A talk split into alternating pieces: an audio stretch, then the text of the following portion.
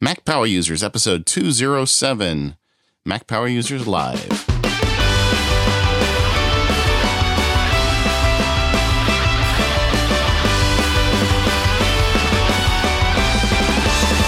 Hello, everyone. It's David Sparks along with my pal, Katie Floyd. Hey, Katie Floyd, how are you? I'm great, David. I uh, always get a, a big boost out of doing these MPU live shows. Yeah, I look forward to the first Saturday of the month. It's uh, it's a lot of fun, especially you know seeing the feedback come in over the month and and knowing that we have a realistic chance of dealing with it because we now have these live shows every month. Well, uh, we, we we got a lot of feedback, a lot, a lot, yeah, a lot of did. feedback, especially yeah, on I, our I, vacation episode and our Mac at Work episode and uh, tech and education, and we. Whew, yeah. Yeah. I, and I, I wrote a lot of people back saying, I'm going to get it in. I'm not sure I got it all in. So if I didn't, I apologize, but please keep it coming. And we may even get some of this, this extra stuff in next month. But uh, we're here for a live show and we've got a chat room loaded and it's a beautiful Saturday morning. And I think we should just get rolling with this. Yeah. And we have a guest this episode. Uh, one of uh, my favorite Mac using attorneys, uh, of, of course, present company accepted. We've got all Mac using attorneys here on the Skype call. Um, but Victor, welcome. Victor Medina, welcome to Mac Power Users. Hey, thanks, Katie. Thanks, David. I appreciate you guys having me on. Yeah. I um, have been aware of Victor for a while. Uh, he's been very prominent in the um, and Law Office discussion board. And then Victor invited me uh, to his conference, uh, Milo Fest, which is the and Law Office conference, uh, which we'll be talking about a little bit later.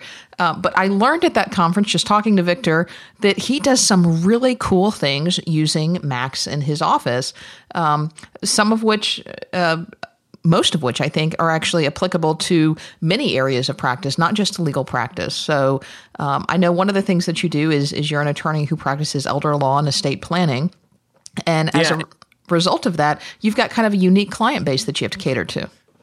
Absolutely, and uh, I thought that we probably needed to sound start with the disclaimer because I know that in the past when you guys have had three lawyers on at the same time, you you wanted to warn everybody not to stop listening because it actually might be interesting for them. So we're going to try to keep that going.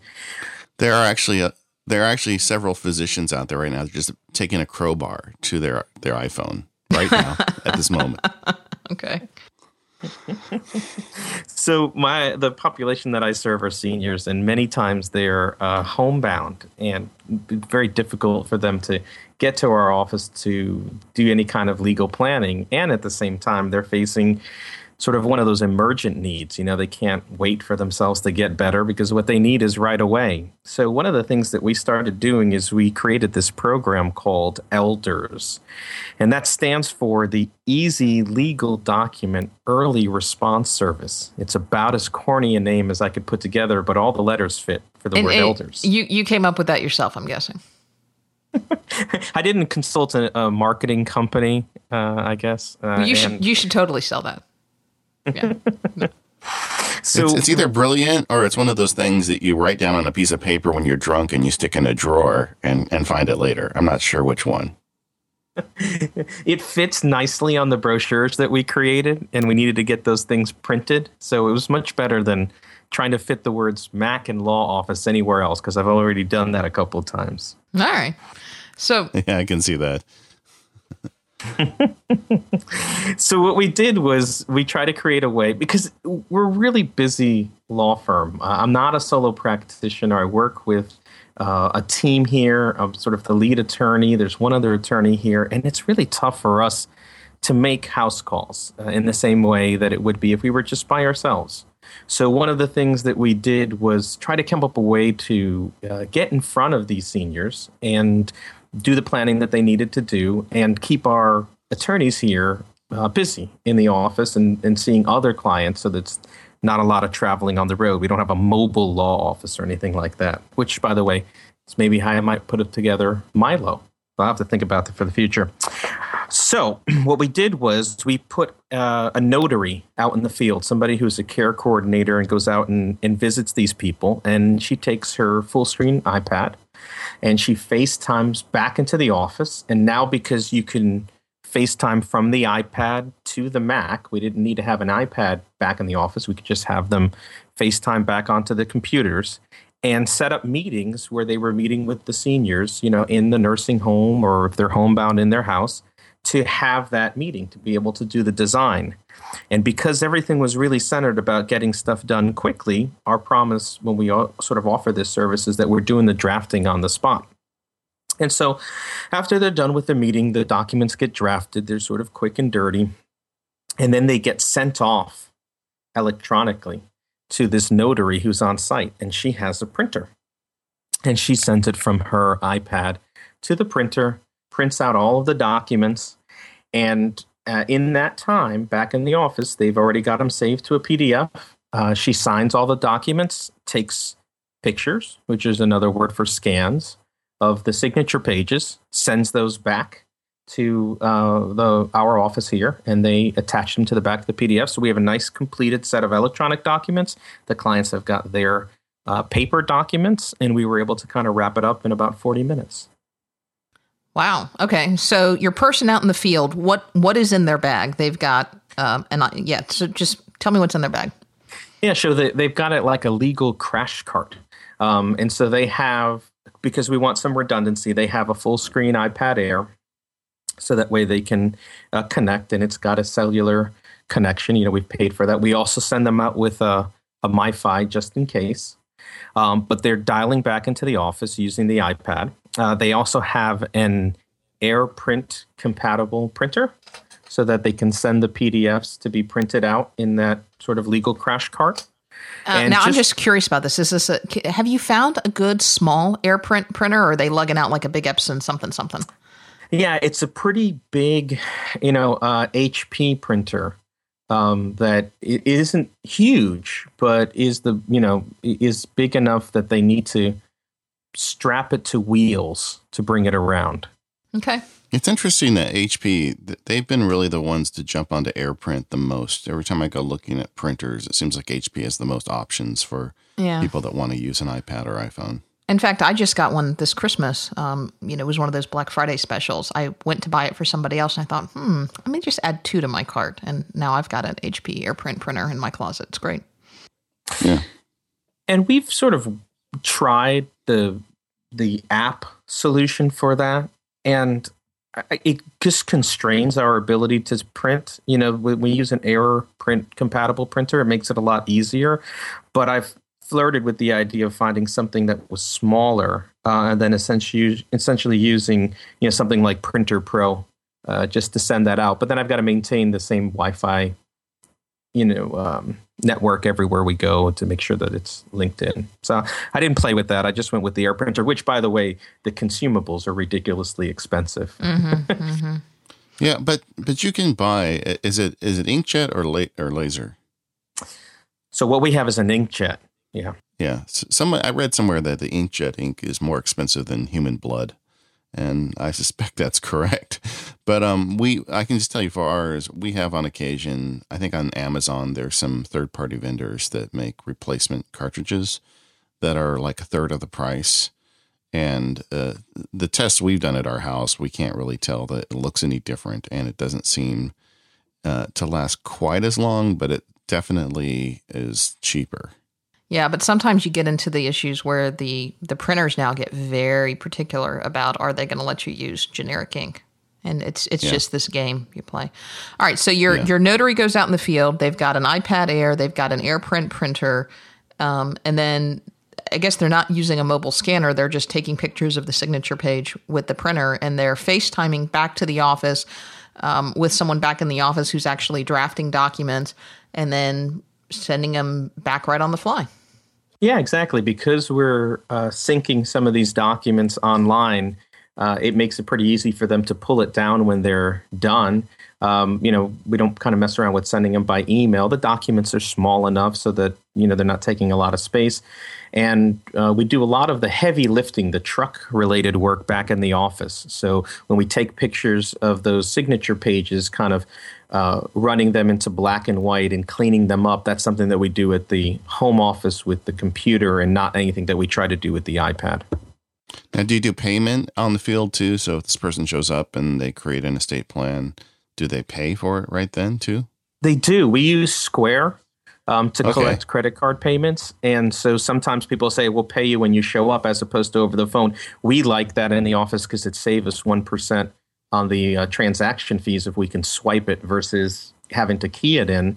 So we just have a, what I like about Square, there are a lot of solutions out there. And, and then, you know, lawyers have to be sure about making sure that the money that they put in doesn't have to go into a trust account. Thankfully, I'm in a jurisdiction I can just put that right into an operating account. But one of the things that I like about Square is I can actually set up additional accounts under the master account. So uh, the person who's out there in the notary field, she can accept payments, but she can't otherwise log into the system, and she doesn't have the authority to issue refunds. That's all done with the master login.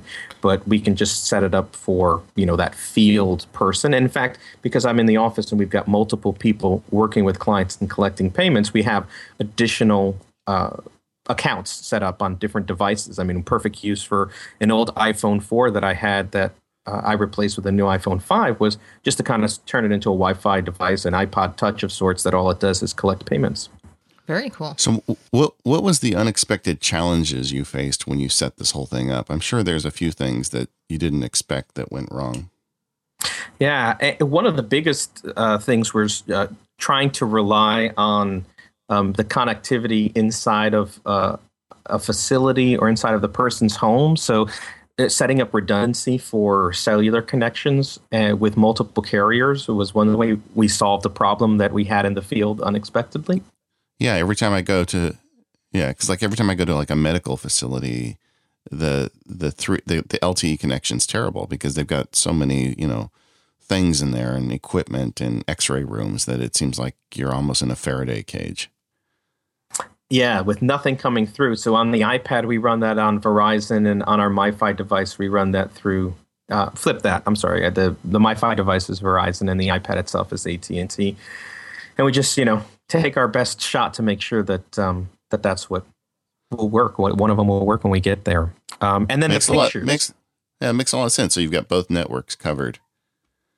I I used to recommend that for people like if your phone is on AT and T and you're going to get an iPad and you want to go with the LTE version of the iPad, why not get one on a different network? And that way you've got the ability to connect through either network if you need to. Uh, that being said, with the last iPad, I bought one with my the same network as my phone because I just wanted to include it in the plan for ten bucks a month. It seemed like that was a lot more economical. Yeah, I think it has a lot to do with whether or not that type of connectivity is, you know, not to use a buzzword, but mission critical. You know, so we, Yeah. we didn't set out originally to do that. We thought we could get away with just one cellular character um, carrier, but you know, it turns out that we needed two in order to provide this service.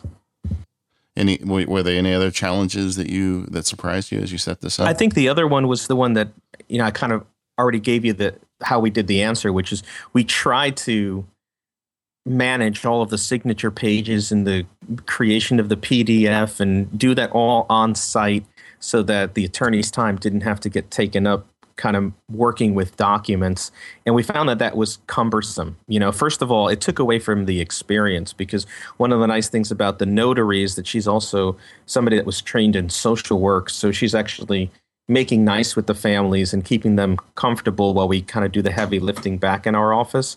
But not only was she not particularly up to the task of you know working with the iPad in the field, and you know she wasn't a you know, gearhead when it came to manipulating PDFs that way.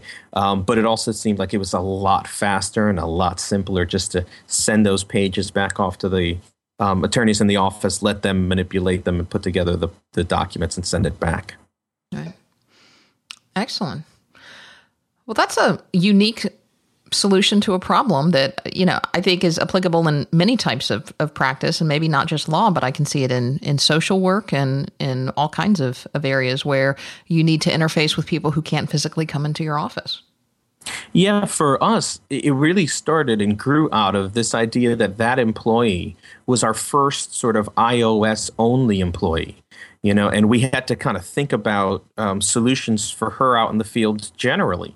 You know, we use a a, um, a project management or customer relation uh, software called Daylite in the office, and one of the things that we needed to do was sort of think about her as an iPad only employee and how that integrated with that practice management or, or customer relations software that we were using in the office as well. So this program kind of grew out of the fact, well, she's only out in the field with an iPad only, you know, and for us, that started because I wanted some device that would have a battery life long enough to last the entire day. And that was before we had the newest uh, laptops with the nine or 10 hour battery. So when we put her out in the field, the iPad was the easy choice to keep her working all day.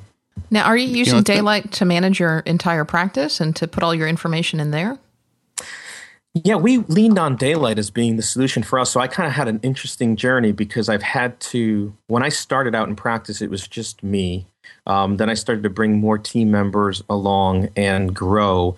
And I kind of had to live through all of the growing pains of how to go from somebody that could just you know adopt a mac and just throw it out in the field and you know just kind of work with it to needing to manage a team manage a practice that was larger than anything that i could handle just on my own. And i looked at various solutions. And for me uh, Daylite became the best solution to do that. Now Daylite is not a, an law specific program. Um, it is a project management program or customer relations uh, software that lots of different industries use, but we use it for uh, everything in, in our practice. Well, we, we've covered Daylite in the past, but not recently. And to me, it, it stands out there as really the premier office management native app Mac tool out there. I mean, there's a whole group of those that are trying to do that from the cloud now but Daylite has always been the one on the Mac. I have a soft spot in my heart for those Mac only solutions. You know, we have a document management, management solution that's Mac native or Mac only. The same thing with the folks at Marketcircle who are behind Daylite. And so yeah. I started out, you know, kind of with a soft spot to try to make that work. And it's just worked really beautifully in our practice. Now, yeah, has the fact that are, it's sorry, has the fact that it's been Mac only been any kind of detriment to you? Because uh, occasionally we have to uh, interface with folks on the PC side. Um, has that created any problems? It's a great question. And thankfully, my practice doesn't have me dealing with a lot of other lawyers. Uh, in fact, we don't deal with a lot of people outside of our clients in their world. Uh, first of all, I don't like lawyers very much. They're not fun group, except for you know the people that we all know. But wow, you you just really hurt me, Victor. That hurt. hurt and so I I found that I could control it a lot more by just keeping everything on the Mac. So I haven't faced a lot of the challenges of having to share documents or share things that we were doing on the PC side. So we didn't see a challenge that way. Um, I think one of the things that we saw as a challenge was, um, you know, kind of growing with the program and having it be something that's very, very complex uh, from the beginning. Well, I don't want to say this complex, but it has a lot of different utility, and you can implement different parts of it and still feel like you've only scratched the surface with 30 or 40%. So for me, using Daylite has not been an exercise in frustration versus the PC, but it's been an exercise a little bit of, you know, trying to learn more and more about it or use it better and better because there's all this functionality and I'm only using maybe 40 or 50% of it, or at least when I started, even less than that. You know, and I would add to that, I, I don't think Daylite would really cause a problem if you're in an industry where everybody else was on PCs because Daylite is a very inside facing app. It's the app that lets you to set the calendar and deal with the email and blah, blah, blah on your internal side. Um, the people on the outside aren't going to be accessing that data or, or probably, hopefully not. Um, so I don't think it would really hold you up. Not at all, because one of the things that you interact at the outside most is with email, right? People sending you email. And one of the nice things about Daylite as a solution, especially when you're in a multi-user environment, is that it has a uh, an additional program, an add on to mail that allows you to link emails to projects. So it actually facilitates working with people on the outside, especially if they're communicating with you by email, where you're in fact, with a click of a button, linking that email to the project. And again, you can do that with each user can do that independently, right? It's easy enough to kind of filter email messages into a hierarchical folder system if you're the only person touching that email. But when there are other team members that are touching those emails, we try to figure out how do we kind of link it and put it all under one project. Daylite allows you to do that because their Daylite Mail Assistant is a mail add on that reads the user, uh, the sorry, the person who's sending you the email, reads the subject of it, um, and then allows you and suggests you know the the project, and you just click and say yes, that's what I want, and you can also attach. You can click to it to have the attachments linked to the email and then therefore linked to the project. So in terms of working with the outside world, yeah. And that's a lot more intuitive. There, there are solutions like that on the PC side I've used. My office actually uses an application to do this, a similar thing with emails. But I counted once and I, I would have to click the mouse six times to get an email attached to a matter, which is crazy. I mean, when you think about the amount of email you get. So, um, you know, Mark, Marketcircle does a good job of this. They also have a billing solution which integrates really well with it. I don't know if you're using that or not. We are, and I like that uh, for one sort of really neat ninja move. So what's cool about Daylite is they also have iOS versions uh, or you know apps that go, that integrate with their program. So they've got Daylite Touch, and it's for the iPhone and it's for the iPad. And there's you know it's not a it's not a doubling thing. You know, they, they actually have two separate programs. What's cool about it for the iPhone is it's also a contact management system, right? So you dump all of your contacts in there, their phone numbers, emails, and whatnot.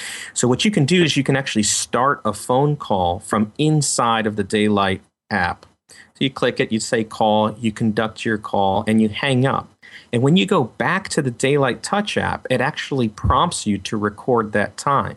So for people who are in a world where they're hourly billing, you know, any any industry, consulting, development, where they're sort of tracking that and they want to make sure that not only are they capturing all of their time, but maybe their team members are doing that well as sort of like a management exercise, forcing them or having a policy to say that you start all your phone calls from inside of Daylite lets it be uh, a lot more uh, certain that you're going to be able to capture that time. And then all of that stuff exports to their billing side as well. Wow. So, hey, Victor, if, if I happen to be an attorney and I maybe need to learn some more about this Mac specific stuff for my practice, there's not like a specific place that I could go, is there? Oh my goodness, Katie. Boy, it's almost as if you knew I was involved with something called Milo Fest. Really? So what? I, well, you guys have been so generous in the last few episodes to talk about that because Katie's been a speaker, and I haven't found the right dollar amount to bribe David to come yet. Um, you know, but I'm not going to keep negotiating against myself. At some point in time, he'll he'll agree. But Florida's a long way away. but it's Disney World, David. it's I I am tempted though, boy which which I, we I know is much cooler than Disneyland. But go ahead, Victor. More parks, you know. Um, yes, so Milo Fest it stands for Macs in the Law Office Festival, really. And so what I did about six years ago is in a supreme move of ego and hubris, I said I would like to have a conference that I could attend that would just be about using Macs in the law office. So if I convince other people to come and help me pay for it, it'll be worthwhile because we'll have all of these different speakers and I would learn and then we would actually have a conference, you know, two two or three days of learning. So 6 years ago I set aside to do that and we had a wonderfully successful uh, conference and we've done it every year since. Uh, we do it at Disney World in part because from the organizational side, it's easy just to write them one check and have them take care of everything. And we get Mickey ear ice cream, which is great. That's the second day. Um, and we just keep upping the uh, sort of the level of what we're doing and learning. It's gotten a, a, crazy journey in the beginning. We just did two days, and I did 14 sessions in two days, and everyone was exhausted by the end.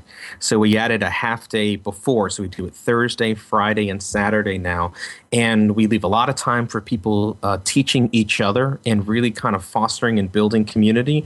But I am really lucky that uh, two things happen. Uh, the first is that the sessions that I ask people to come and present on, they do as presentations of first impression, right? So these are things that they're creating just for this conference, and then they can go and use them wherever they want. But I ask them to do and bring something fresh um, to this, which is nice in the legal field because sometimes after lots of tech conferences, you, you've seen it all and you've seen that particular speaker give that talk four or five times. So we get everything that's fresh and new.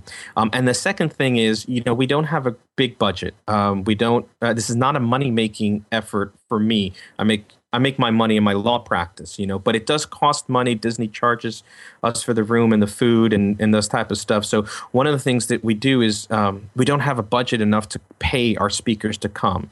And I'm really lucky that our speakers are uh, so, uh, and I'm not just looking at you, Katie, but they're so generous in what they're doing that they will come and speak for free and share their knowledge. And these are great and wonderful um, uh, Mac using lawyers that have so much to offer and MiloFest has uh, got a population of attendees that like 60 or 70% are repeat and have been here for multiple years. So we keep doing a good enough job to, you know, have these people sign back up and keep coming every year. Well, when is it and how can people come and see me? Oh, well, so we're going to do it this year. they want to come and see you, Katie. That that's what they're coming for. And if David ever showed up, they would definitely come for him. So October 23rd through the 25th uh, of this year, 2014, uh, and it's on Disney property. Uh, we stay at a fantastic resort. We stay at the Yacht and Beach Club, which is one of their sort of higher level resorts, but we do it at a great price. Um, you know, per per night. You know, we've got them down to just you know about maybe 150, 160 bucks a night. Um, and but you sign up for the conference by going to milofest.com, M I L O F E S T, and there's a register button that will take you to our Eventbrite site. Now, when if you want to come, one of the things that uh, I've done is I've gone ahead and created a coupon code for the Mac Power users. So if you go and register and you type MPU in the coupon code, it's going to save you about 75 bucks off the registration so that you can uh, save a little bit of money and, and put that towards maybe going to the park one or two days when you're down there. Awesome. Well, Victor, good good luck uh, with MiloFest this year. I, I look forward to seeing you, and uh, thanks for sharing some of your workflows with us today thank you so much for having me, David and Katie. This is uh, a lot of fun, and uh, I appreciate everything that you guys do for the Mac community. I've been a big fan of you guys for all 207 episodes, so keep it going. Will do. I'll do. Well, we've got a lot more to talk about on this episode, including tech and education, follow up on our vacation episode, and some awesome Mac Power user workflows. But before we do that, I want to take a quick break and talk about a returning sponsor to the Mac Power Users podcast. And we're so pleased to have them back. And that is our friends over at Gazelle. And you know, it's about coming up on iPhone and iPad season. In fact, we've just gotten new rumors that September 9th may be our day. And if you are thinking about getting a new iPhone or a new new iPad. Gazelle wants to buy your used iPhone or iPad or smartphone or Mac for cash. And they make it easy to sell your iPhone or iPad or Mac fast and simple. Uh, go to gazelle.com, that's G A Z E L L E.com, to find your item. They'll take, again, uh, iPhones, iPads, smartphones, computers. Uh, they specialize in Apple products. You tell them what you've got, they'll even buy broken iPhones and iPads. So uh, if you've got a 64 gigabyte AT&T uh, Wi-Fi plus cellular iPad. Uh, tell them what kind of condition it is, and on the spot, boom, they'll give you a quote for what they're going to pay you for that device. You then have 30 days to return that device to Gazelle in order to get paid. And if you need a box, they'll even ship you a box along with packing material. And their boxes are pretty cool, I must say.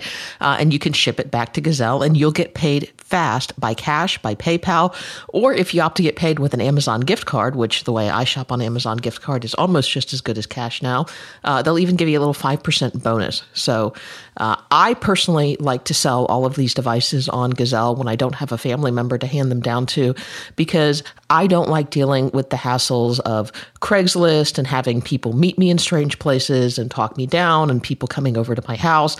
Uh, it's just, it's not worth the hassle of that. I go to Gazelle. I know I'm dealing with a reputable company. They've paid out over $175 million to over 1 million satisfied customers. And I know a lot of them are Mac Power users, listeners, because we've had you write, write us and tell us about your positive experiences using Gazelle. Again, their offers are good for 30 days or more, so that gives you plenty of time to transfer your data or get your new set device set up. And Gazelle will even wipe the data off your device for you. Now, if you do have Find My iPhone enabled, you need to make sure that you disable Find My iPhone, uh, but Gazelle will take care of that too. And they've just got great customer support. So head on over to Gazelle, that's G A Z E L L E dot com. Uh, take a look, get a quote for your device. If you like the quote that they give you, go ahead and lock it in. And, uh, get some cash for your used items. And uh, please do me a favor, and, and David a favor, really, is that if you decide to sell your device through Gazelle, or if you have in the past because you've heard about them through Mac Power users, please take a minute to let them know uh, that we sent you because that really does help our show. Uh, you can make sure that you select Mac Power users in the How Did You Hear About Us field. You can go to the link through our website, or just send them a tweet to at Gazelle and uh, give them a shout out to Mac Power users. So thanks to Gazelle for their continued support of the Mac Power Users podcast. Uh, two quick things. One, um, if you do sell your iPhone to Gazelle, make sure you turn off to Find My iPhone on it first. Um, and second, if you have used Gazelle in the past or you're planning on using them in the future and you found them through Mac Power users, uh, it would be really great if you just send them a tweet uh, at Gazelle and let them know you heard about them on the show. That that really helps us out a bit. All right, David. So I mentioned, I think it was on the last episode of MPU Live that I was getting ready to go back to school. And in fact, uh, I've started that process. I've registered, I've started buying books. And boy, is that process different now than it was the last time I, I went to school. And classes start in just about three weeks for me now. And I asked for advice about going back to school and how how that works now in this technology age because I've always said when I go back to school or gosh I wish we had this when I was in school. And so I don't know, maybe that's one of the reasons why I decided to go back to school. But we got some great feedback from our Mac Power users listeners who either are currently in school or uh, recently went back to school and have had a chance to use some of their fancy gadgets. Um, so I wanted to, uh, you know, thank them for all of that great feedback and and talk a little bit about it.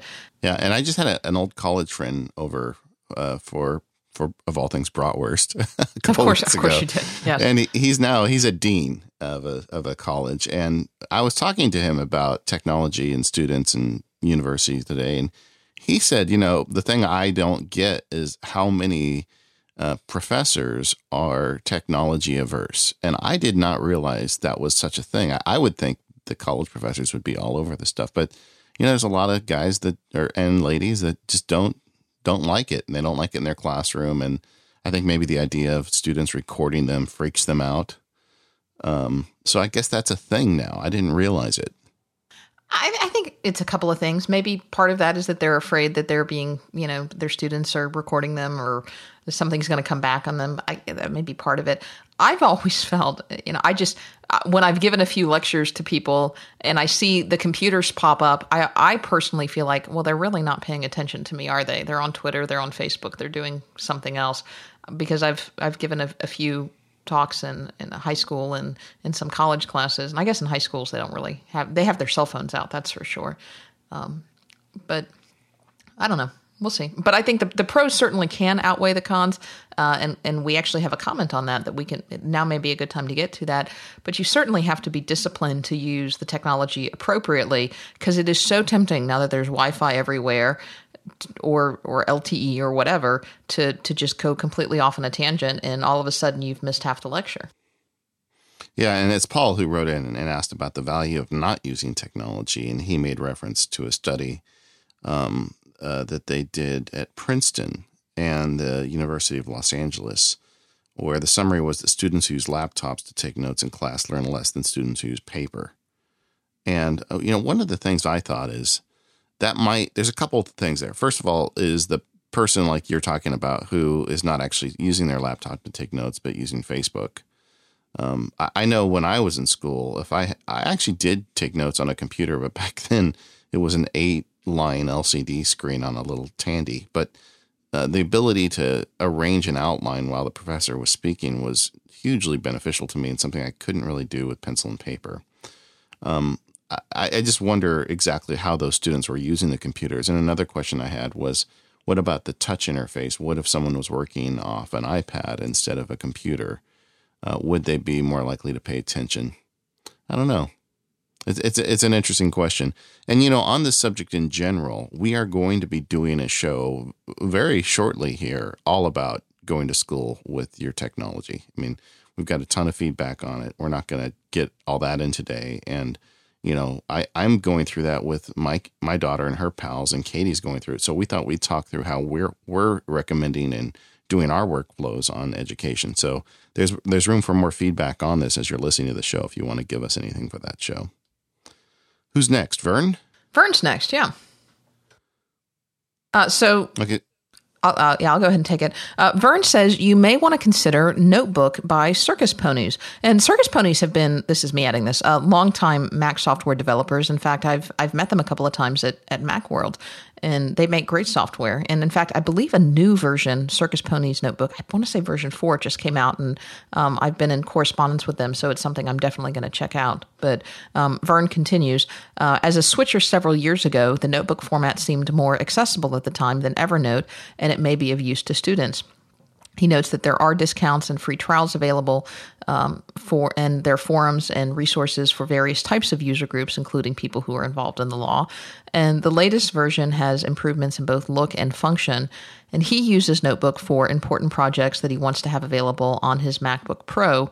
Uh, in his particular case, that seems to be forensic evaluation uh, and professional presentations for work, marketing ideas, travel, planning, hobbies, things like that. Uh, Vern, what he'll do is he'll save a workflow, um, or he'll his workflow is he'll save a document from whatever source it came from. If it's not in PDF, he'll make it a PDF, um, and then he can also save audio files, uh, video files, web links, anything else into the notebook and put those files in whatever the appropriate pages of a particular notebook. And the, I think the thing about Notebook, and, and, it's been a while since I've looked at this particular app, and I'm I'm going to again before I, I go back to school and, and decide on a solution is that it really mimics the look and the functionality of a physical notebook. We also heard from Neil, and uh, Neil's an interesting guy. He was an Apple Store business specialist who decided uh, to go to medical school, and uh, so he's taking his his nerd knowledge to medical school with him. And he had a, an interesting list of applications that he uses, and some of these we're definitely going to talk about on the you know the back to school episode we've got planned. But he's a big Goodreader user. You know, he can download lectures and PowerPoint slides before class and and uh, he also uses iAnnotate for annotating PDFs. Uh, Notability, which I think is something that is an interesting solution uh, because it records while you take notes. And uh, he uses he watches lectures at 1.5 to 2, 2.5 times speed using Speed Up TV, which was an app I'd never heard of before. Yeah, I need to. Ch- I need to check that out. Now, my particular lectures are going to be live, but I know um, in many courses, all of the lectures are are video based. Uh, particularly in, yeah. in in big undergraduate courses at large universities, it's not uncommon for there to be one session of a particular class and then everything else be video replay. And that would be a great feature. I because you know I love listening to things at double speed or or one point five speed, but being able to certain things I would want to slow down for sure, but certain things it would be nice to be able to speed up. I'm just too slow. I, I just keep everything at one time. It's it's easier for me. I need time to process. Um, he's a Dropbox user, but he also said Box.com is a good source. I mean, if you're going to school, you're going to want to have your documents probably in a cloud storage base where you can get at it from your various devices. Inkling is an interesting service he mentioned. It's interactive books at full price, but by the chapter. So you get the text with the interactive quizzes and you can buy by the chapter. I think that's a good idea and a Firecracker medical memorization, which is a, um, but you know, there's other apps like Mental Case as well, where you can do your own flashcards. And some of those are are getting very smart. This is really a good preview for that episode. Maybe we don't need to do the episode, but either way, the um, um, the flat the flashcards out there, these applications will see the ones you get wrong and start interjecting those more as you go through the cards. I think flashcards are a great way to learn. So it's a it's a good idea. It's interesting with my daughter. She likes to handwrite her flashcards because it helps her learn it. And she said typing didn't work for her, so maybe that goes back to the point that Paul made. And then PDF Pen um, is uh, he she he uses. Uh, you know, he says there's three to five courses going at a time, and one of his favorite tricks is to print the course calendar to PDF and then place slashes through the lectures to show his progress And if he got through a lecture three times, he th- said he did well, so he could use PDF Pen for that. Um, there's a lot of good applications out there. Send us your feedback. I, I still think we're probably going to do a show on this because I I've got a lot of thoughts I haven't really shared on it. And I know Katie's kind of building a workflow for going back to school, and it seems like the right time of year to start thinking about that. Yeah. And then our friend Linda, who we meet up every year at Macworld, wrote and said, Can you talk a little bit about um, these types of workflows when you're taking an online class? Because not everybody is actually going back to a physical school context. Maybe they're taking an online course or some other kind of tutorial. Yeah, I've I've got feedback on that. My wife just finished a one year program at UCLA. She got a certificate, and it was all online based, and the lectures and everything. They had an app built specifically for their for their certificate program. So she would log in with her iPad to capture content, and then she just used a little stump stand and propped it up next to her Mac and would take notes while she watched. And that you know it, it adds an interesting dynamic. If you're using your computer to watch the content, can you still use your computer to take notes and do stuff with the content at the same time? And you know, there may be listeners that will watch content on an iPad and take notes with a pen and paper. Mm, could be crazy, crazy. Or or you anyway. can watch on your iPad and take notes on your Mac. Du- yeah, dual oh, well, screens. What, yeah, that's what Daisy yeah. did. Sounds like. Yeah. yeah. Okay. Well, that was an interesting topic. Where I think there's going to be more on that. So yeah. let us know. Well, and speaking of our friend Linda, that reminds me of our next sponsor lynda.com. yes, it does. It does.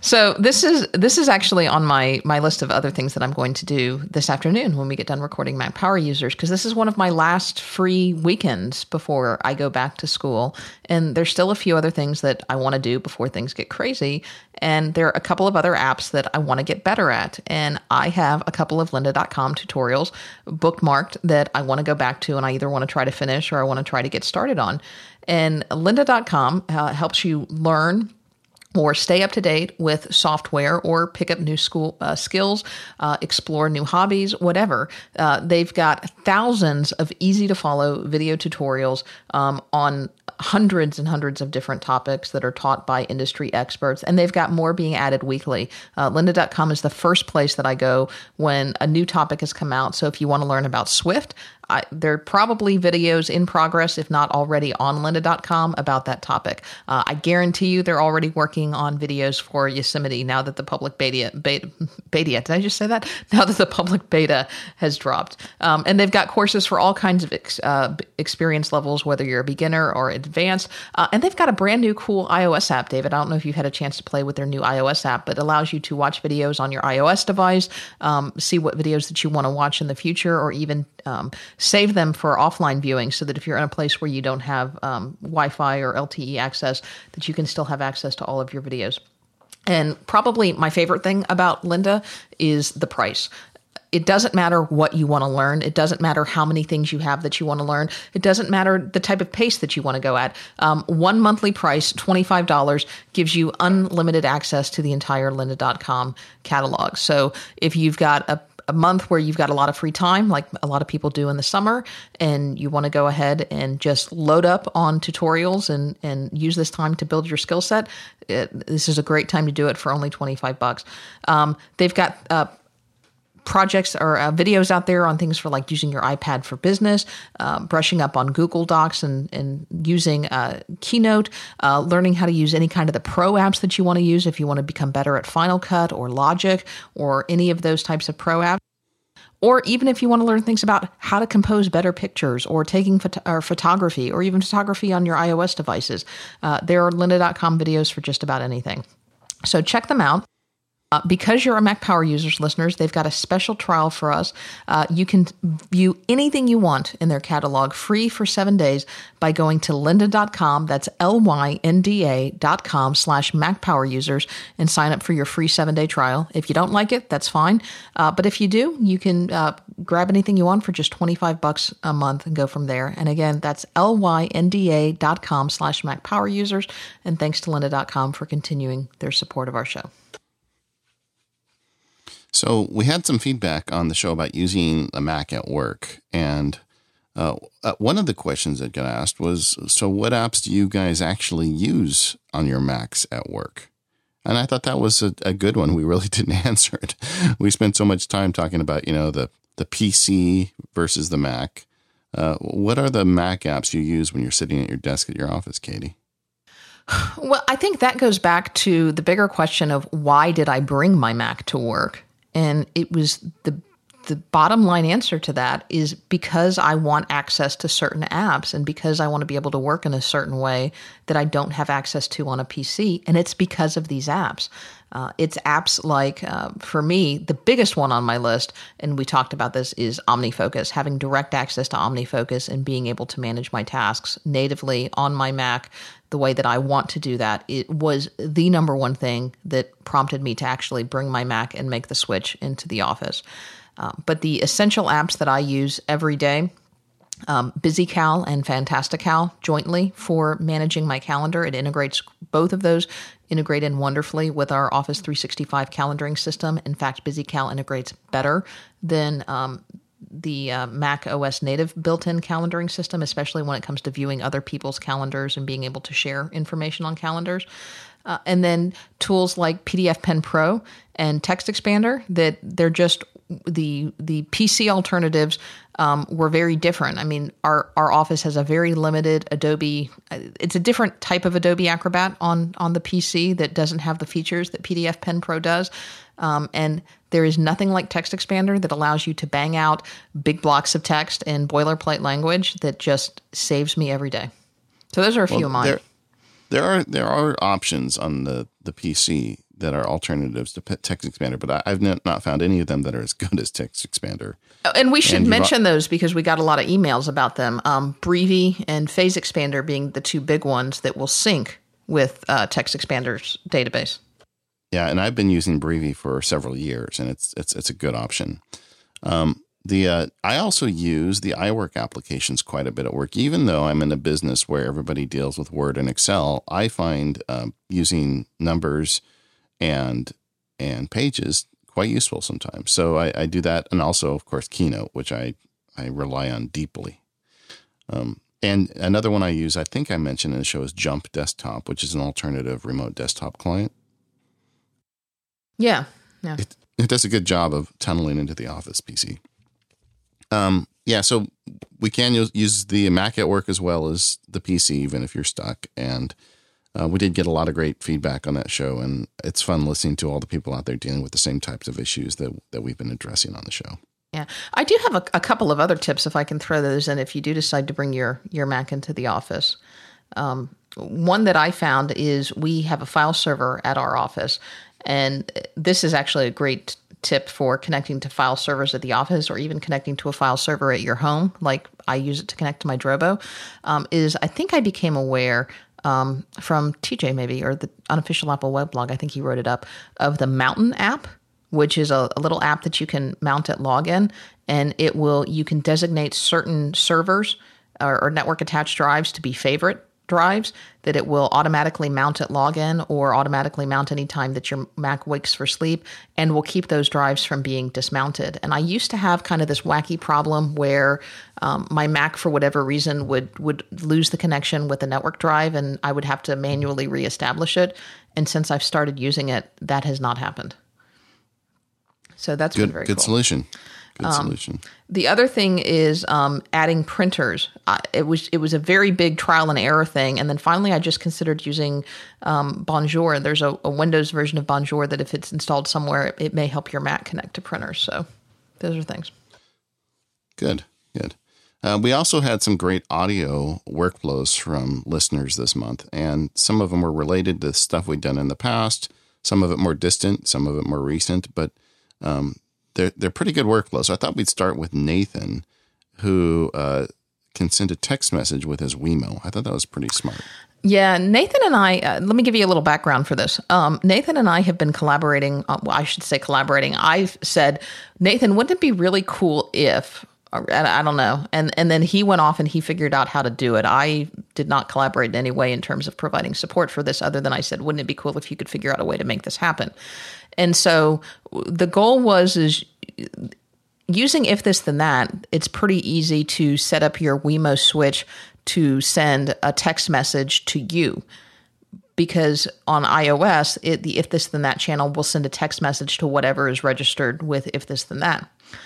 But what if you wanted to send a text message to somebody else? Like, what if when you push the button, you wanted to send a text message to your spouse saying, Hey, I'm home, or something like that? It's hard to send a text message to somebody else using if this then that on iOS. It's pretty easy for Android.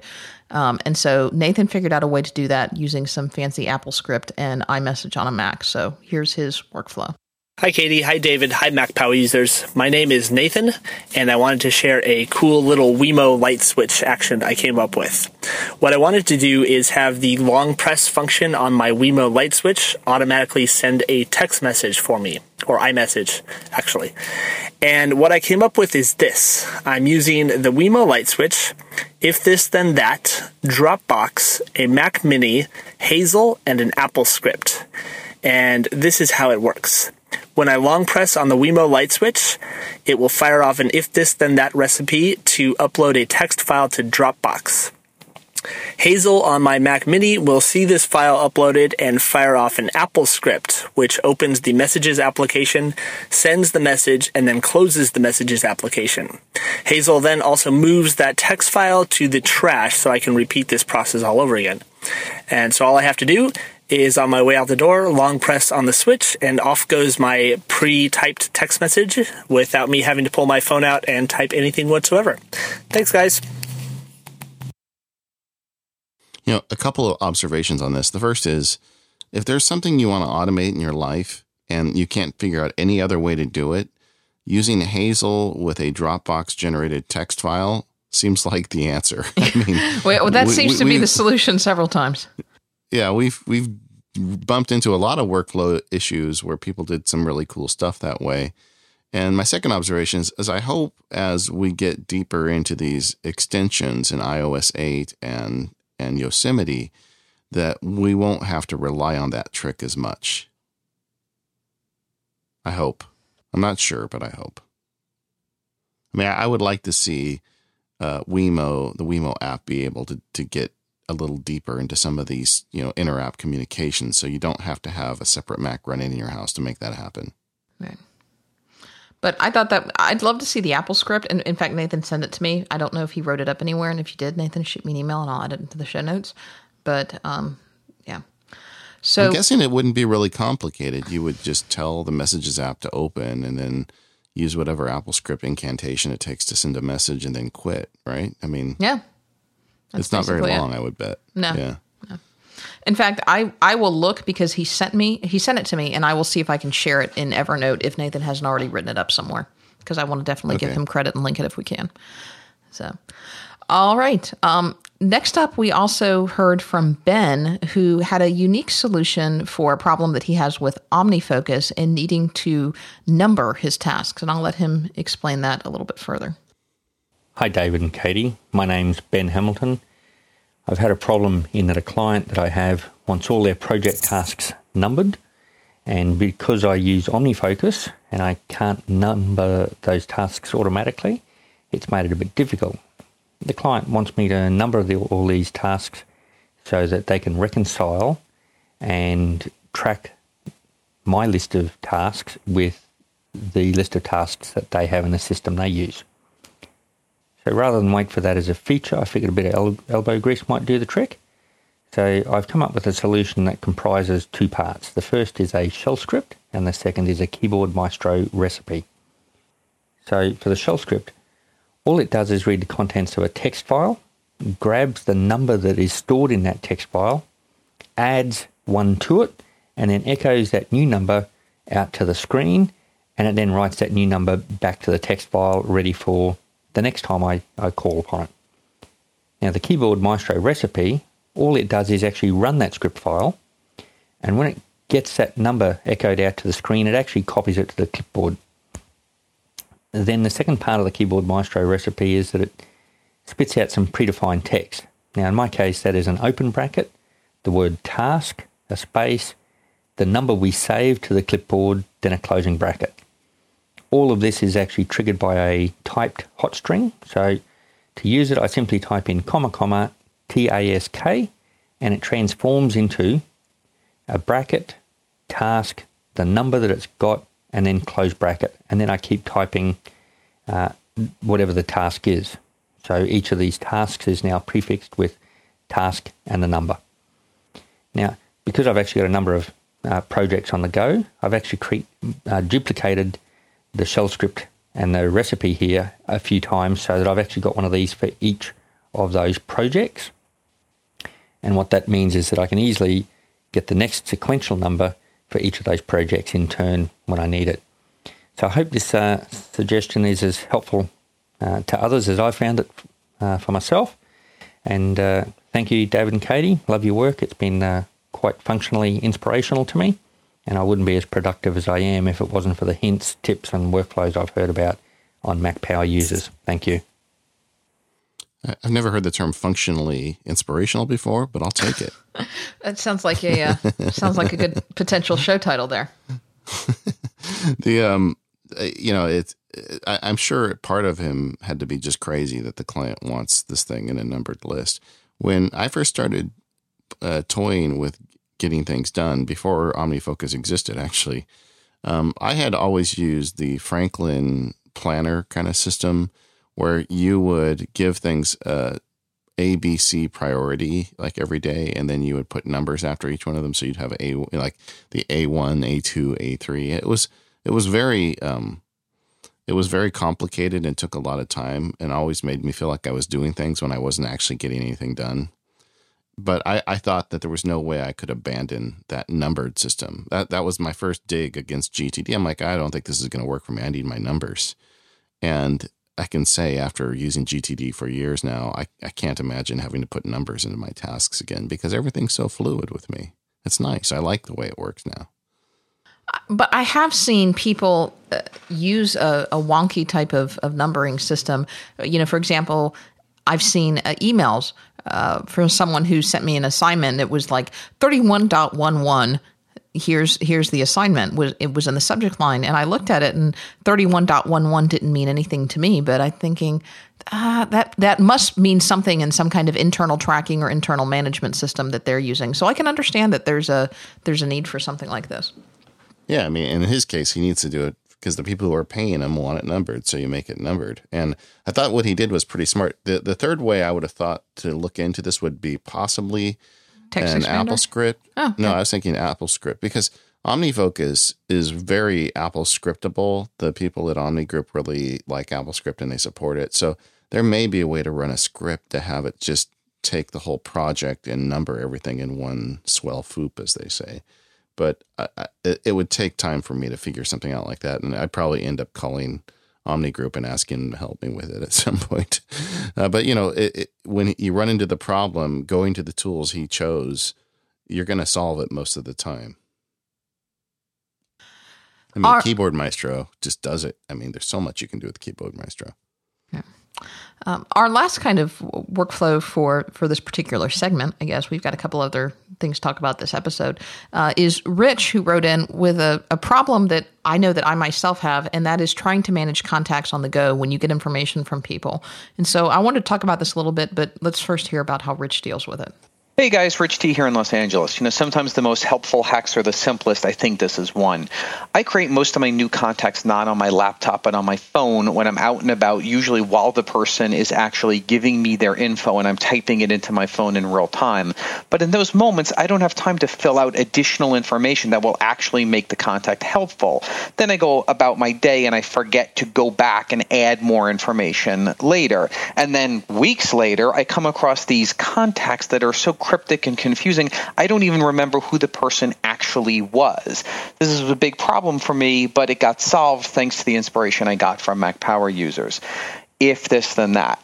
I set up a very basic if this then that recipe using the iOS contacts trigger. Basically, I just have a recipe that emails me whenever I create a new contact. I get the email while I'm on my phone, I forget about it. But then later that night or another point, I'm back on my laptop, I'm processing my emails.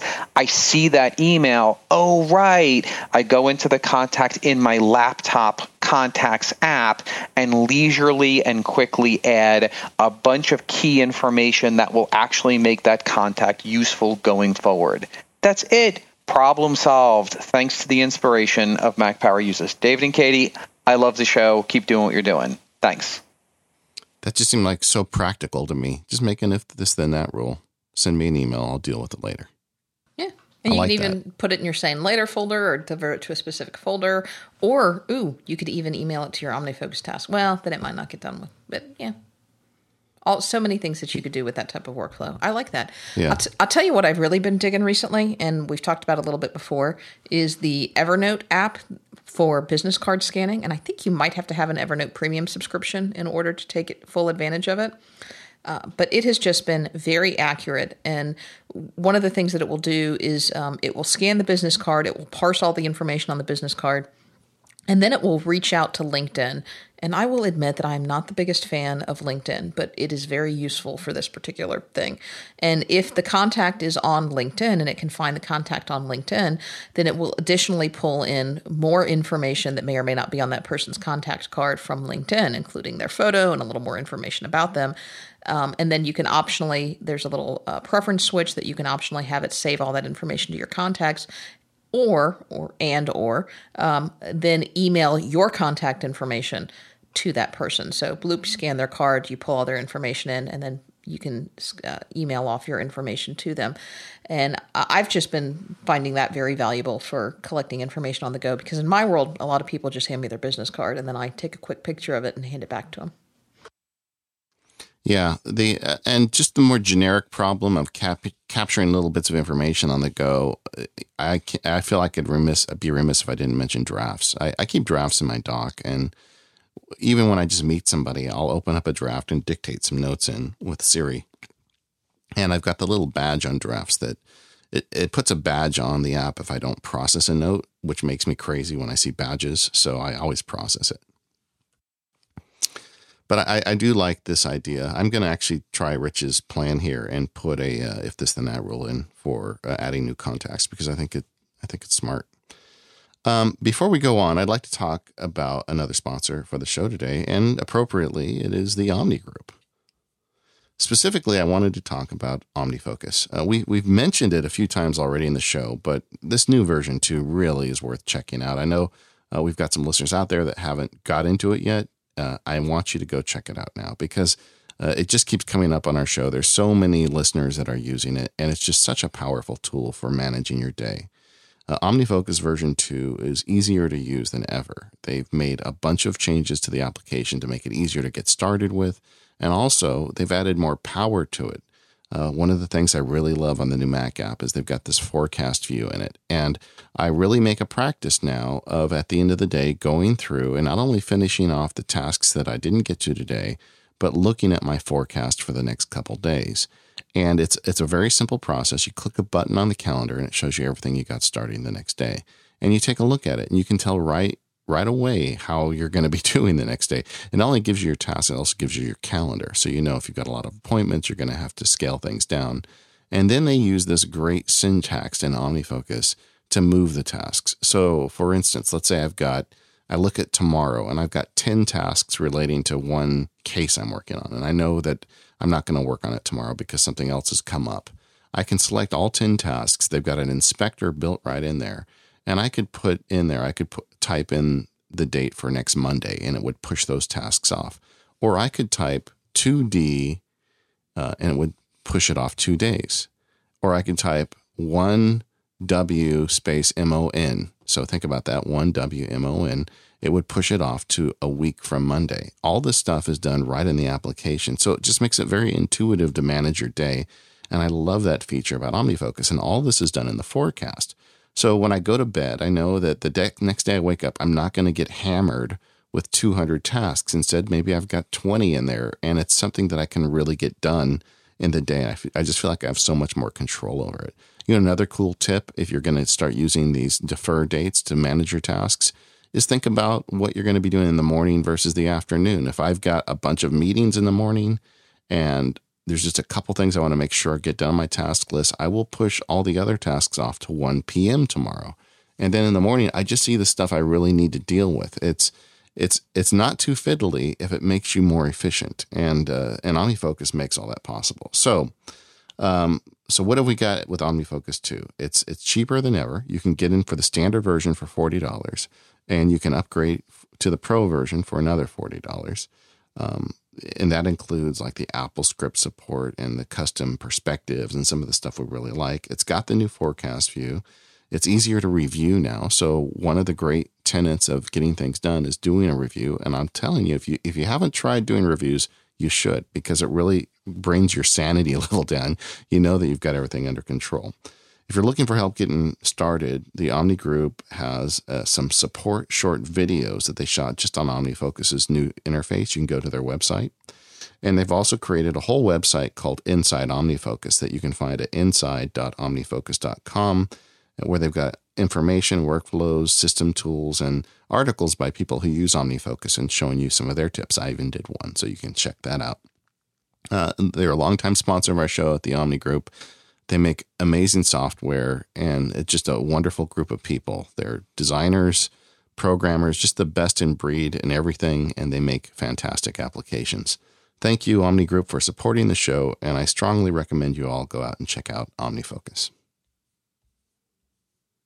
So, this next section I have uh, tentatively labeled Keeping Things Lean and Mean. I don't know. Okay. I just Let's felt like that. it. I felt like that. Uh, and Roger wrote in and said Many of my clients insist on keeping every email ever sent or received, even their junk mail. Of course, they use Yahoo or Gmail with Mail.app, and it's not uncommon to encounter 50 gigabytes of email and then have them blame me for their email acting up. I think Roger is a, a Mac consultant. We both believe in. I, I know he is. You know he is. Okay. Roger says we both believe in keeping our email lean and mean. Oh, that's where I got that name from. And it just uh, and just use it as a means of communication. Save the messages that are really important and delete the rest. After all, we're not recording every phone conversation. Well, the NSA is, or archiving every piece of junk mail we receive by snail mail. My problem is how do you keep things working and keep them from blaming me for their email not going right? Roger. Select all and delete. Done. or you could explain to them what their problem is and and why keeping that. In fact, I think the analogy of your physical mail is a good one. I mean, when you get the supermarket ad and you know the the ad from the people who want to give you money and all the other things that you get in your junk mail in your mailbox every day, are you going to put that in your filing cabinet? Well, obviously not. And you're doing the same thing with your email if you're saving all that junk mail. You need to delete all that stuff and get it out of there. Um, I, I hope you know. I, Roger's a smart guy. I've met him. He goes to goes to MacWorld every year, and I think he's being a little facetious. But I also think that it, it's a question of education. You just need to tell people what a big problem they're creating for themselves. After I got this email, I looked. I've got like twelve gigabytes of email with everything, and I think I'm pretty liberal about keeping email because I get a lot of email related to the show, and I always keep all that stuff. But um, it it could be worse apparently. Yeah, and for the record, don't send me email. I was just kidding when I said select all and delete. But uh, I tend to um it, it depends on the setting. I mean, obviously in my work setting, we have a policy where we keep everything. And, and um, there's there's arguments to the pros and cons of that, but that's the policy, and that's what I live with. Uh, in my personal setting, I keep a lot. Um, in fact, on on iOS, which is where I process through a ton of mail, uh, especially a lot of mail that I don't need, there are some settings that you can choose, and I, I wish there were a way to choose multiple settings uh, for both Gmail and iCloud, and, and maybe now multiple servers where you either have a delete button or an, or an archive button. And in iOS, I've made the archive button my default, but I do still have both the delete button and the archive button on mail.app. So when I am processing in mail.app, I will go ahead and delete those those emails. Uh, when I'm processing in iOS, unfortunately, I, I don't really have that option. I just, you know, it, it ends up getting, I end up archiving a lot of stuff that I really don't need to keep. But you can put both That's that that's going to get better. That's going to get better in iOS 8. Okay, good. Um, but you can you can put both of those in your in your toolbox. I tend to err on the side of keeping things if I'm not sure for sure, if I want to keep them or not, but you can do that. Um, I think a big thing is to try to keep a lot of that stuff from coming in in the first place. Um, I use SaneBox and the Sane Black Hole. I also use SpamSieve, um, and I have a lot of email filtered through Gmail, which I think uh, has a very good spam filter. So I am pretty good when it comes to spam, and I don't get a lot of spam messages. So I tend to keep a lot of that stuff out of my inbox to begin with, which means it never gets archived to begin with. And so that tends to help. Um, the other thing that I do is I try to make a point, and it probably ends up needing to be a task in OmniFocus to go through and clear out my my uh, my inbox, not just my inbox, I guess my, my email on my computer. Um, I do use a third party app called Mail Steward to to archive all of that email. So my Mail Steward archive is is quite big, and I keep it on my Drobo. But you can go in and you can using smart folders in particular you can search for certain types of um, uh, from for senders for keywords for phrases um, for particular things and particular subjects and so you can easily say you know find me all of the mail message that are from this particular mailing group that are older than 2014 and then select all and delete all of those so there are a few things that i do to go through very quickly and delete out um, you know, big blocks of email that I know that I'm no longer going to need. And I try to do that pretty regularly. And then when it just gets too big and overwhelming, I'll go out and I'll archive out several years of, of email out of out of my main inbox, so I'm not dealing with it. Uh, another thing is to be wary of attachments. I mean, email is really just text and it doesn't take a lot of space. Where you get in a lot of trouble is when you start getting big attachments. So if you have a business or a hobby that involves sharing a lot of big attachments with people, uh, put a process in place to get those attachments out of your email. And, you know that you could do that with SaneBox, or you could just do it manually. There, there's a lot of things you could do, but storing your email archive with a lot of large attachments is, is really where people run into trouble. There is a feature in Mail.app, and, and I use this frequently. Um, for example, a lot of my dictation, uh, the dictation software that we use sends my dictation files via email. And those are pretty big files. I mean, they are easily, uh, they're not huge, but many times a day I'm sending several two to three megabyte files via email to my assistant to process through dictation. And so I make a point every couple of months to go through and find all of those files, which I can easily search through because they have very specific criteria, um, and remove the attachments, which is a command that you can use in mail.app from all of those dictation files. And it drastically reduces the size of my mail database. You know, you could also set up a smart mailbox folder to just search for emails that have those attachments in them. And that's what I do. Yeah. Okay. And then maybe set up a a system to just delete those emails. I mean, after uh, presumably they're dictated within a few, a week of you submitting them. So who needs them anymore? Yeah, I'm, there's um, pr- there's probably a way to automate that with with Keyboard Maestro or something. I, and what I do is I just set up a smart mailbox that says all of my dictations that are, I think I use older than a month just in case because sometimes sometimes the system isn't perfect and she doesn't get it and I say, "Hey, did you ever dictate that letter on blah blah blah?"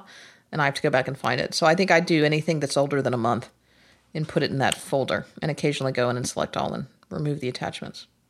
If you can share it, I don't know if you can. What what is your methodology for getting the dictation into the computer and off to your your staff anyway? Um, it's horrible. I do not recommend it, but I'll happy to share it.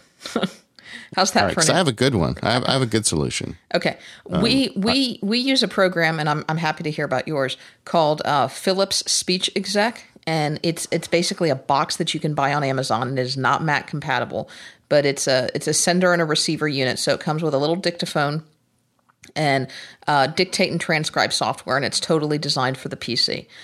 But if you look at it, what the what the the sender, the dictate software is actually doing in the background is every time you plug that dictaphone in, it's looking for um, certain types of files on the dictaphone's memory card and then pulling them off and then emailing them to the person that you've set up.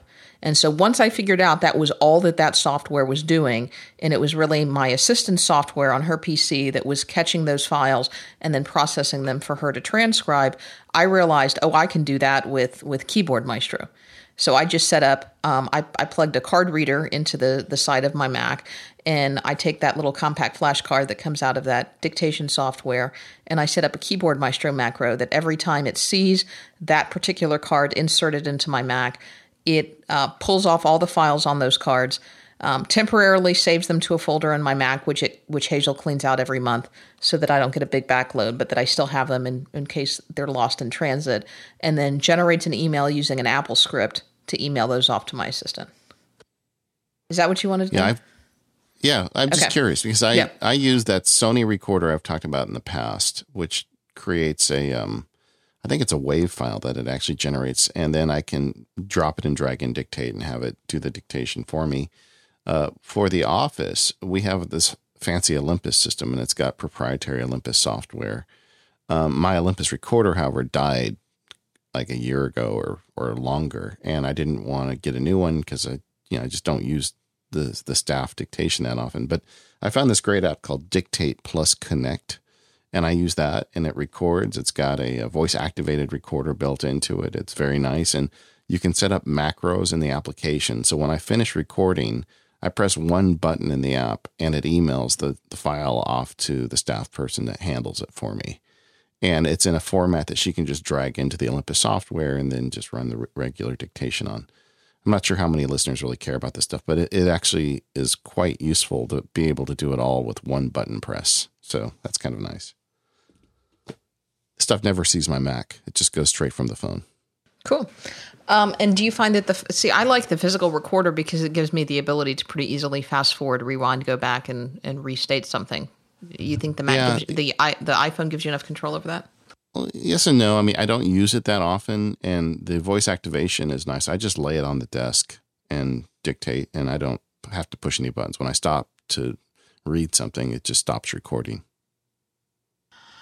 All right. Um, moving on, I do want to talk. Uh, this is a topic that that I've actually spoken about before, and Eddie Smith did a great blog post on this that I've also linked in the show notes. And Chip sent us in an audio comment about using Little Snitch to control your bandwidth. And I'll let Chip explain, and then we'll go into some more detail after he's done.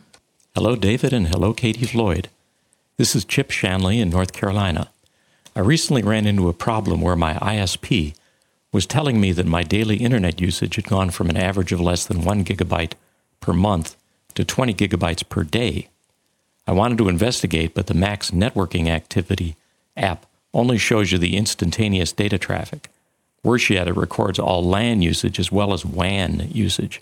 So there's no way to differentiate traffic on your local area network from your capped internet usage.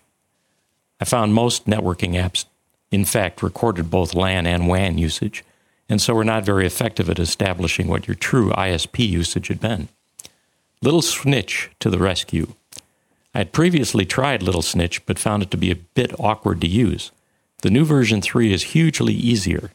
As long as you let its network monitor run, it'll accumulate the true ISP or WAN usage. Best of all, it'll show you which app or process is using how much internet bandwidth. This makes it easy to determine what rogue app or process has gone nuts and is eating up all your bandwidth. Little Snitch doesn't highlight this functionality, but in a world of increasing data caps, it's quite valuable. So Chip used that little snitch to solve the problem of what is eating my bandwidth and how do I know how much of my bandwidth that I'm using. Uh, and Eddie and others have, have used Little Snitch to solve a similar problem of what can I do to limit my bandwidth when I'm on certain types of networks. So many of us do not have bandwidth caps or have very high bandwidth caps uh, when we're on our home or local networks but I know uh, it sounds like Chip and I know TJ and other folks that we've talked to do have some pretty low bandwidth caps on their networks and have to be very mindful. And certainly when we're traveling and perhaps you're tethered with LTE or something like that, you want to be very careful about the type of data that you're using. Um, you know, so for example, if you're if you're tethered, it, you maybe you don't want your um, uh, photo. Um, Dro- Dropbox running. Yeah. Because you don't want MacSparky to drop like a an, an iBooks author file in your Dropbox and say, "Hey, I'm giving this to you. Have fun." Um, maybe you don't want um, you know, backblaze running because um, although maybe you want to be backed up, but you, you don't want to be backing up necessarily over over LTE. Uh, maybe you don't want uh, iPhoto to be running over um, PhotoStream because if you are on vacation and you're running on LTE and you're taking a lot of photos, maybe you don't want all those photos syncing back and forth. So one of the, the things the big the big point here is Yeah. that when you when you tether to your phone or your your iPad or one of these MiFi devices like Victor was talking about is your Mac thinks it's on Wi-Fi. It doesn't realize it's over an LTE connection. It tethering by in its essence makes the Mac think it's on Wi-Fi. So it will sync as much data as it thinks it should sync as if it was at your home Wi-Fi. And if you're paying a significant amount of money to get that that LTE bandwidth, you don't want to burn it all up having your Dropbox sync a file. So the the solution that Eddie and these people came up with was we're going to use Little Snitch to to basically monitor we, where we can throw a switch and shut down outgoing traffic on certain services. Is that a good way to summarize it? yes, except Little Snitch will actually do it automatically, and you can set up different Yeah. profiles for different networks. Yeah. So if you're if you're connected to David's iPhone as opposed to, you know, the Spar America Wi-Fi network, it, you will be able to have it turn off the Dropbox and turn off the app updates and turn off some of the other stuff that is not critical to you and at the same time uses up a lot of data. I actually had Eddie make a, a, a vid, an audio comment on this, but we're running long, so I'm not going to put it in. And I'm sorry, Eddie, but we'll, we'll have Eddie on another time. But do go check out his blog post because he really kind of lays out chapter and verse of how you set this up.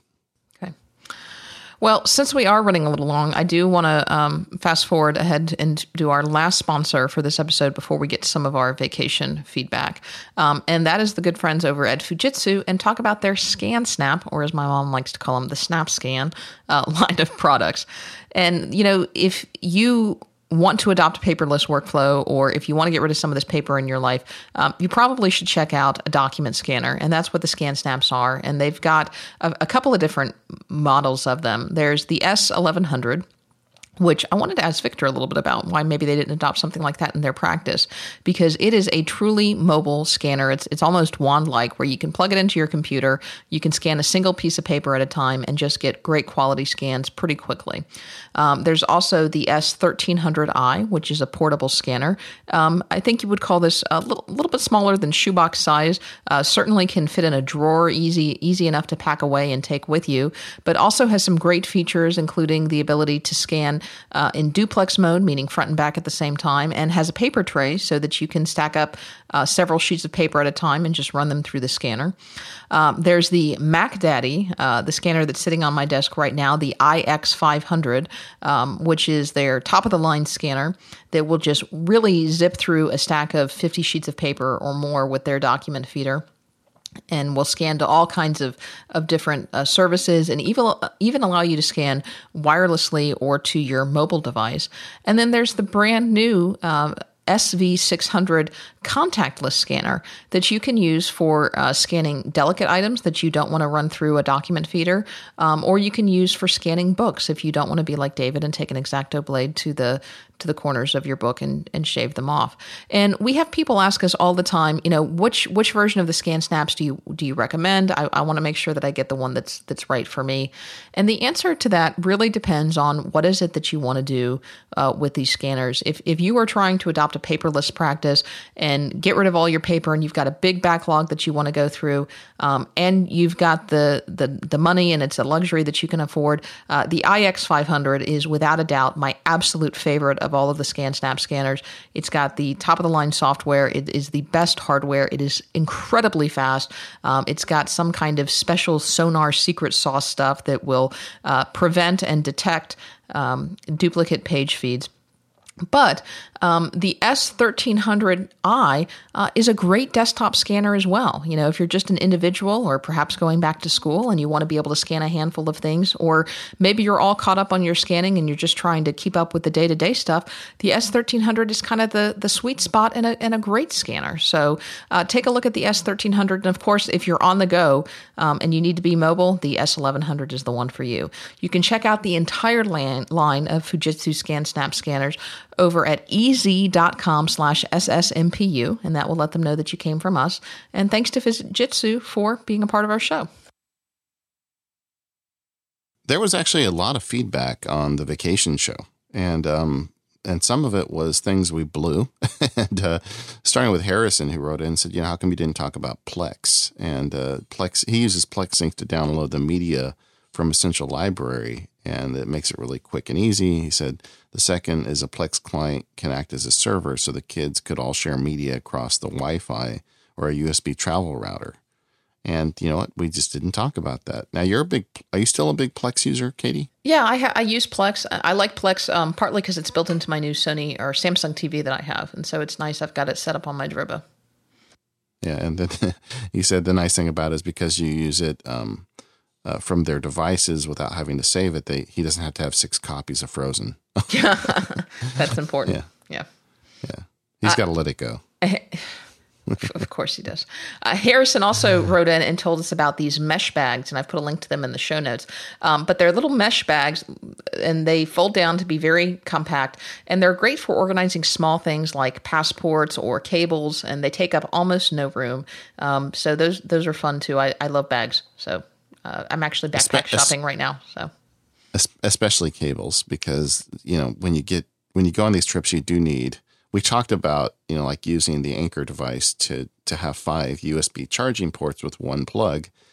What I didn't mention is yeah, and I need to bring along with me five cables to to be charging everything simultaneously, which is kind of crazy. You get a little mesh bag, you just wad them up in there, and then you have to worry about them exploding inside your luggage. Or or um, ten if you take two of those little Anker things like you did. Yeah, ex- exactly. Um, uh, now James wrote in, and uh, James um, is a, is a pilot. So he had some great ideas. Um, did we get? I'm not sure. Did you get the audio comment in time? He sent it. I in? did. Are you ready? Yeah, let's hear from James. Greetings to the Mac Power users. I am Airshak, and this message comes to you from the surface of the sun somewhere near Phoenix, Arizona. Last week on the Mac Power Users number 205 Vacations for Geeks, I noticed you made a brief mention of the unfortunate irregularity of quality Wi Fi service in hotel rooms. Well, David and Katie, I believe I've solved the problem of guaranteeing solid Wi Fi for performance for your next trip.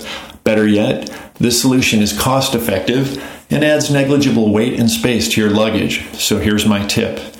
David and Katie, if you don't already have a travel router, that's right, Travel Router. Run out and get one on the cheap from Amazon for about 18 bucks. I've purchased the TP Link model TLWR702N wireless travel router. They call it nano sized. Certainly, there are other models you can purchase. Apple makes the Airport Express, which does the same thing, but that'll set you back about 100 bucks. The TP Link model is the most cost effective I've seen to date and much smaller than the Apple solution. This thing's called the TLWR702N. That's a mouthful for something that's really quite simple to operate. Plus, it's rated at four stars by over 700 customers on Amazon. This little guy is really small and light at only 2 by 2 by 0.7 inches for metric folks uh, that's about the size of a medium brownie. It's designed for use with tablets, smartphones, laptops, handheld game consoles, basically anything that needs a wireless connection. Also, it supports encryption. I use this device in the uh, Wi Fi repeater mo- mode mainly, since Wi Fi seems more common in hotel rooms these days. It's also handy for turning a wired internet connection into a Wi Fi hotspot.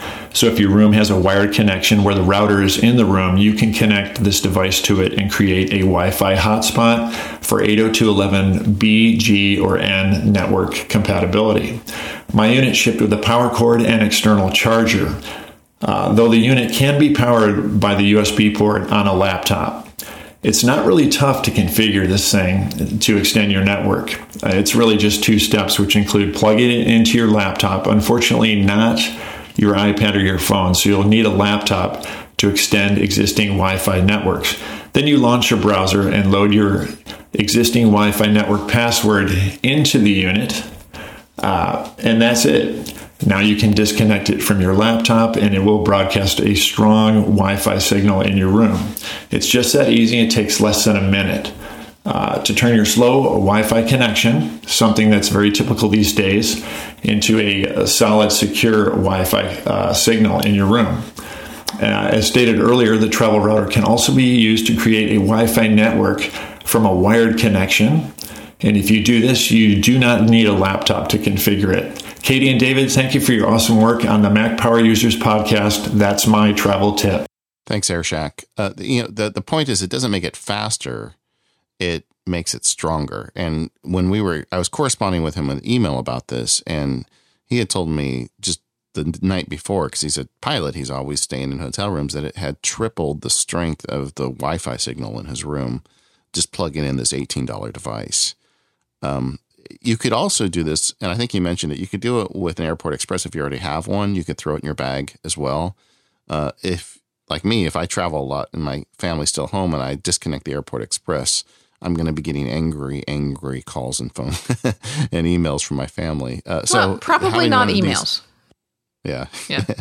well, our network would still work, but uh, there would be there would be some issues because I use the Airport Express in some unique ways. But the uh, but you know for eighteen dollars just to keep one in your travel bag is a pretty good idea.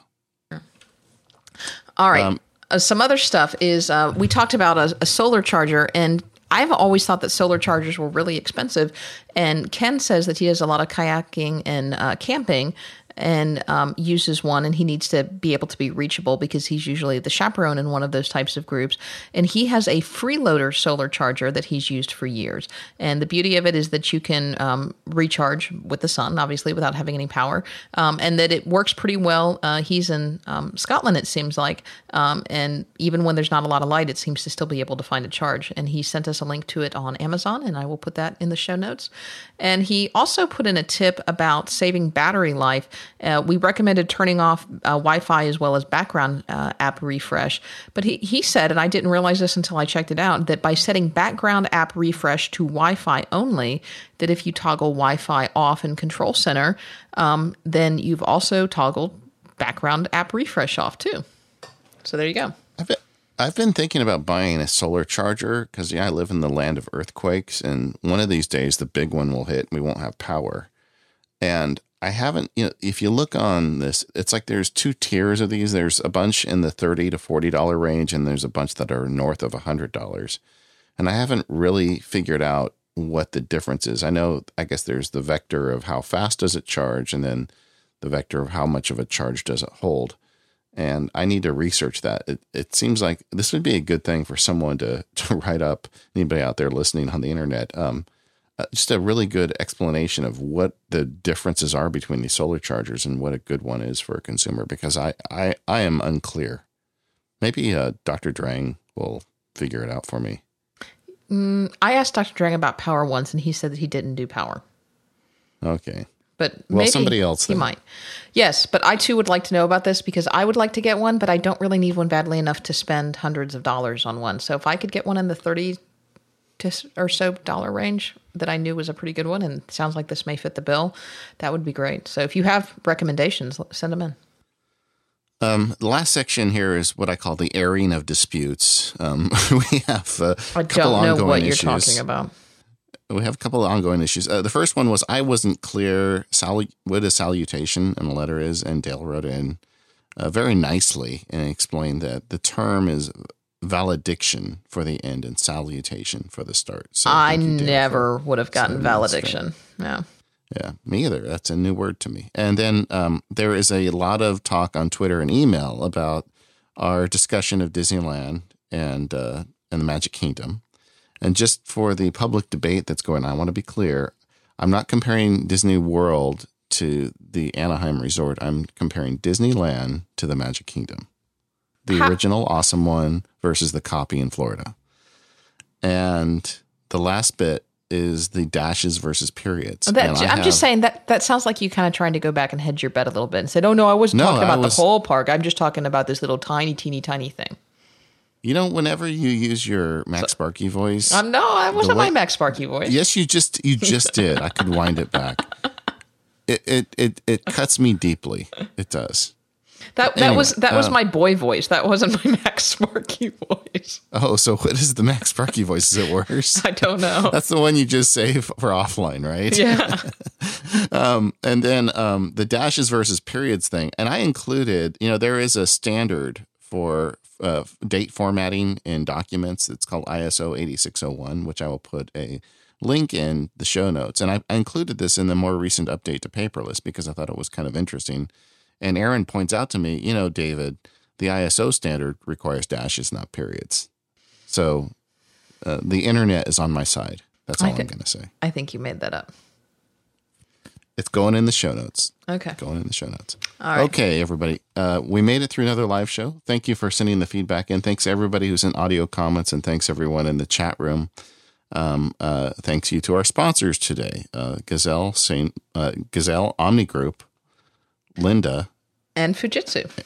and Fujitsu. And uh, we will see you all uh, later this week. We've got another show coming up. You know, these these are bonus shows that we do on feedback. Uh, Katie, where can you find us? Well, you can find links to everything that we uh, talked about in this episode, I hope, uh, at uh, 5by5.tv slash MPU or at macpowerusers.com. You can also send us feedback to feedback at macpowerusers.com. And you can find us on Twitter. We're at MacPowerUsers. Katie's at Katie Floyd, and I'm at MacSparky. All right. We'll talk to you next time.